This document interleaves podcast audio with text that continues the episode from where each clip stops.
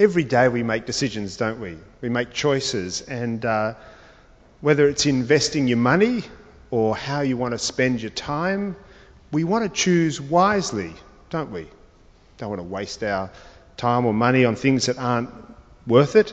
And here we have the story of two sisters, and both make their respective choices, and each, no doubt, thought or believed that they were making a good choice. But they chose different things, and we're going to look at what that means in this story this morning.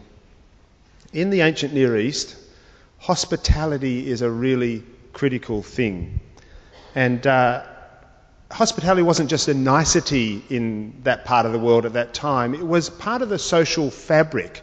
Uh, in one sense, it was a necessity because people would travel large distances and arrive at places where there was no public hotel or inn or anything like that, and the only place to stay was with somebody who lived there. And so people would open their homes and let people come and stay, partly because that was kind, but probably more because very soon they were likely to need the same kind of generosity from somebody else. And so the culture just affirmed that as a way of allowing people to move around and to be able to find shelter and so forth.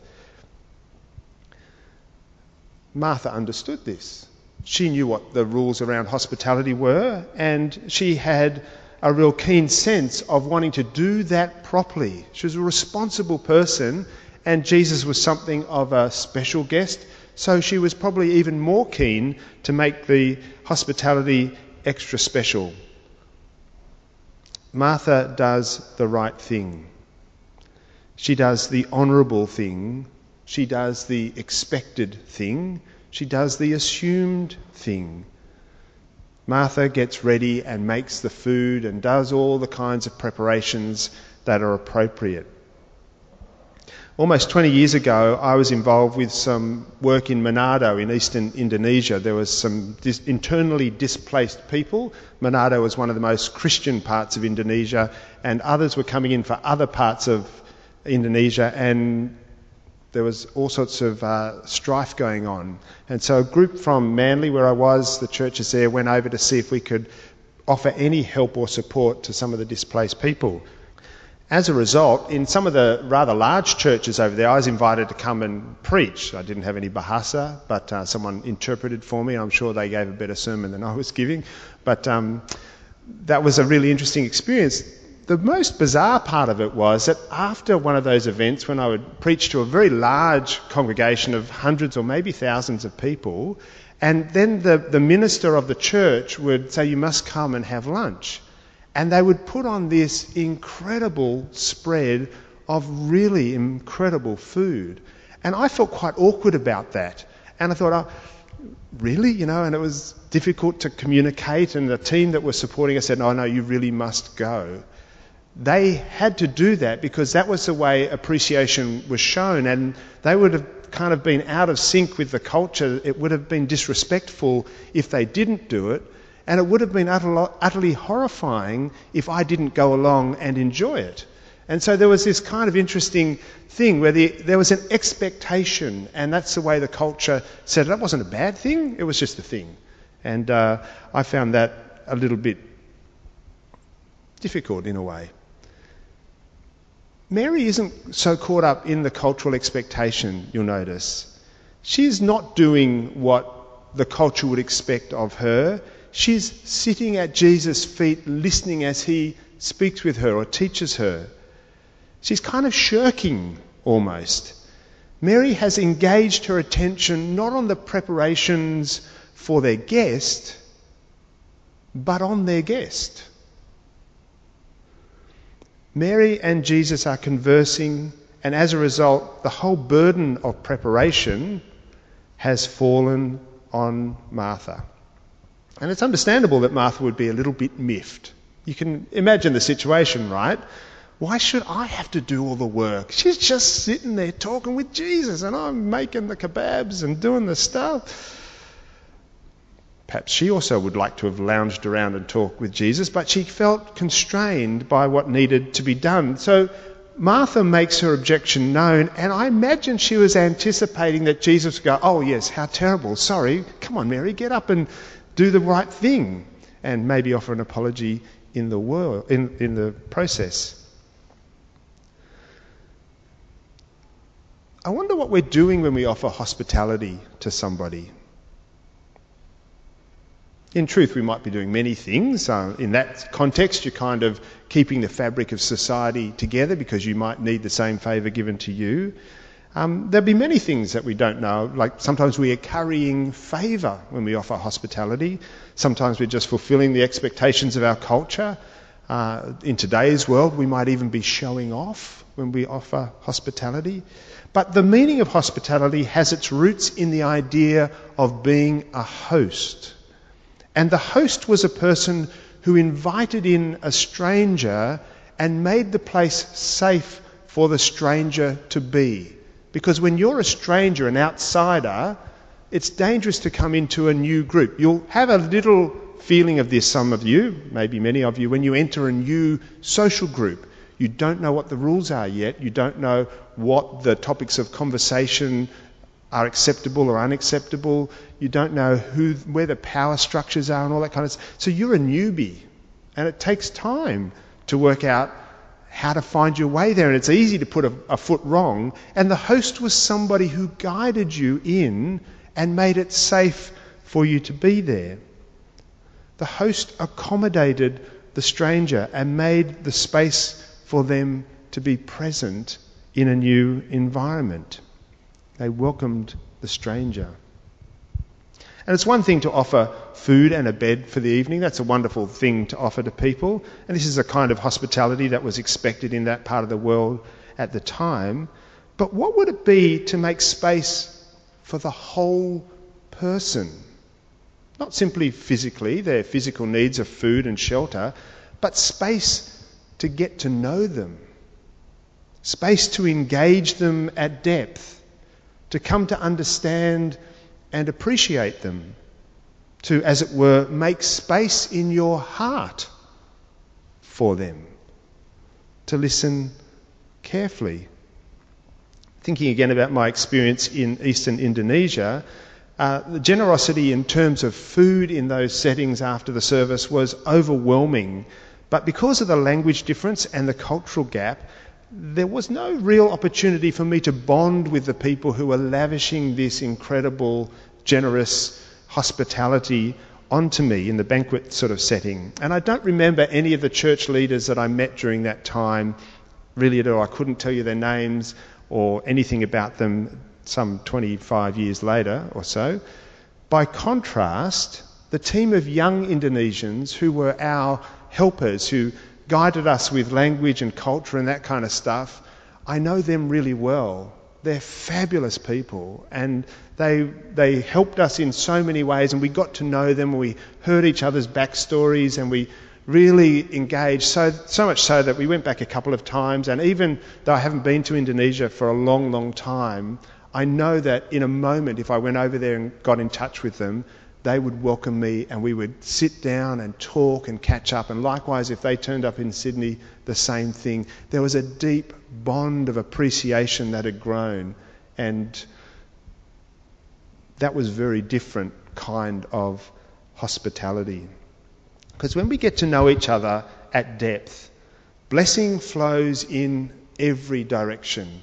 When you're offering hospitality, which is food and shelter, somebody's got the food and shelter and they're offering it to the other one who doesn't have it. It's kind of a one way street. But when you sit down and make space in your heart, the blessings flow in every direction. If you make space for someone, they bless you. And if they make space for you, you bless them and they bless you by making space for you. And it just goes in every direction. The women here can be blessed by knowing Jesus. And it seems that Jesus is also blessed by getting to know them. And we get a, an inkling of that because in a story in John chapter 11, when Jesus is called to uh, Mary and Martha's brother's sickness, Lazarus, you might have heard of him, and he dies. And Jesus turns up and he's been put in the tomb. And Jesus observes the grief of Mary and Martha, and it's the one place in all of the scripture where it says Jesus wept. He was so moved, he was so fond of his friends and watching them go through this grief. There was a deep connection there. So when Martha says to Jesus and Mary, Come on, I'm doing all the work, tell her to help me, Jesus doesn't acquiesce to the cultural pressure. He understands it, he understands what's going on and what the culture expects and so forth, but he's not persuaded that that is the best thing to do. Jesus knows that they will need to eat, and so the food will need to be prepared in due course, but it's so easy to get lost in the busyness of doing those things and miss what we're really doing those things for. We focus on the stuff that's supposed to facilitate something, but forget about the something that we're actually trying to facilitate. In a way, Jesus is saying hospitality is not simply about the hospitality. Hospitality is about the relationship, it's about the making of space for one another. And this really challenges the assumed norms of the day. In the context that we're in, hospitality was about hospitality. You did the hospitality, no questions asked. That's what your responsibility was. You were fulfilling what you had to do. It was a basic courtesy, an essential part of social infrastructure. It simply had to be done.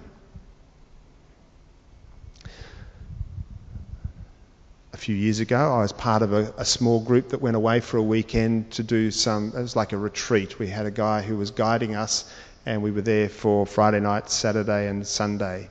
And on the Friday night, we had dinner together, and um, we started the process as we were concluding dinner. And the retreat leader basically asked us a question that gave us opportunity to let the other people in the group know who we were. You know, some question like, "How have you come to be here?" It was a very open question. I was about the third person to speak, so I rattled off a few things off the top of my head and fulfilled what was the, supposed to be said and passed it on. And one or two after me, people began to share quite deeply, like really open stories about things they'd been struggling with and things they were hoping for, and actually allowed some very important things about their lives to become known in this group. And a really bizarre thing happened at that point. A kind of intimacy and trust came over the group where we listened to one another intently and started to care about each other, even though we didn't know each other very well. Um, there was this bond that started to form as people opened up their lives. Uh, so much so that when we got round to the end, I felt a bit ripped off. Like I hadn't shared deeply enough. I wasn't present enough in, like, there's so much more now that I'd like to, like you to know about me and like to have as part of this conversation because what I'd done was fulfill the expectation of the task. But I hadn't actually let anybody know me much at all. I just, you know, rattled off the stuff. I'm this, I'm that, I did that, the other thing, bang, bang, bang. Okay, over to you.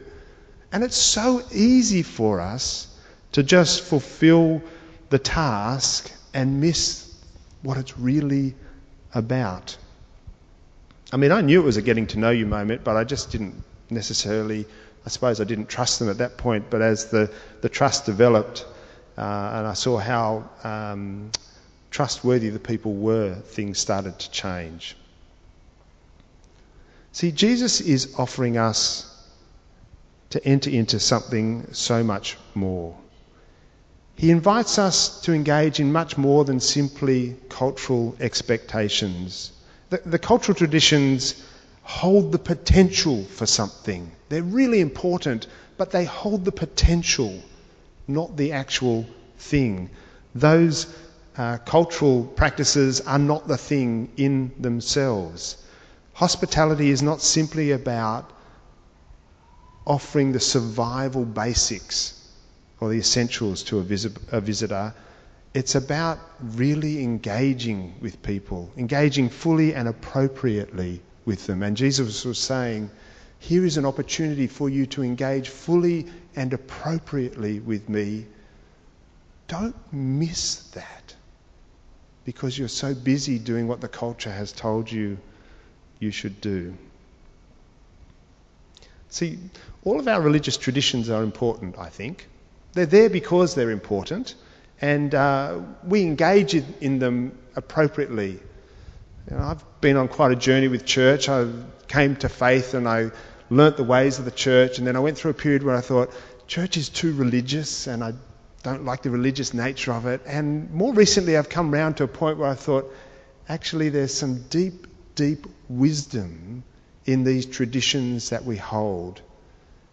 But the beauty is not the tradition itself, it's what the tradition gives us the opportunity to experience. Because Jesus is the good part. And if the tradition helps us encounter Jesus, then it's good. And if we focus too much on the tradition and miss Jesus, then we are fools and we have been distracted by too many things. Simply doing this stuff for the sake of doing this stuff is missing the point. All of this, all of this, all of what we do here at Mustard Seed is about creating the best opportunity to encounter Jesus in worship, in prayers, in reading the scripture, in serving tea and coffee, in packing up the tables, in going to the powerhouse or indeed eating egg and bacon rolls here after the service. In one another, we are finding Jesus. Few things are important. Really, there's only one. Choose wisely. Let's pray. Lord, we thank you for your incredible blessings to us and the way that you invite us to know you. For you are the blessing that we need. Help us to see through the many opportunities that we're given into the thing that is really important so that we can engage in the right way and discover you and each other and you in each other to the glory of your name. Amen.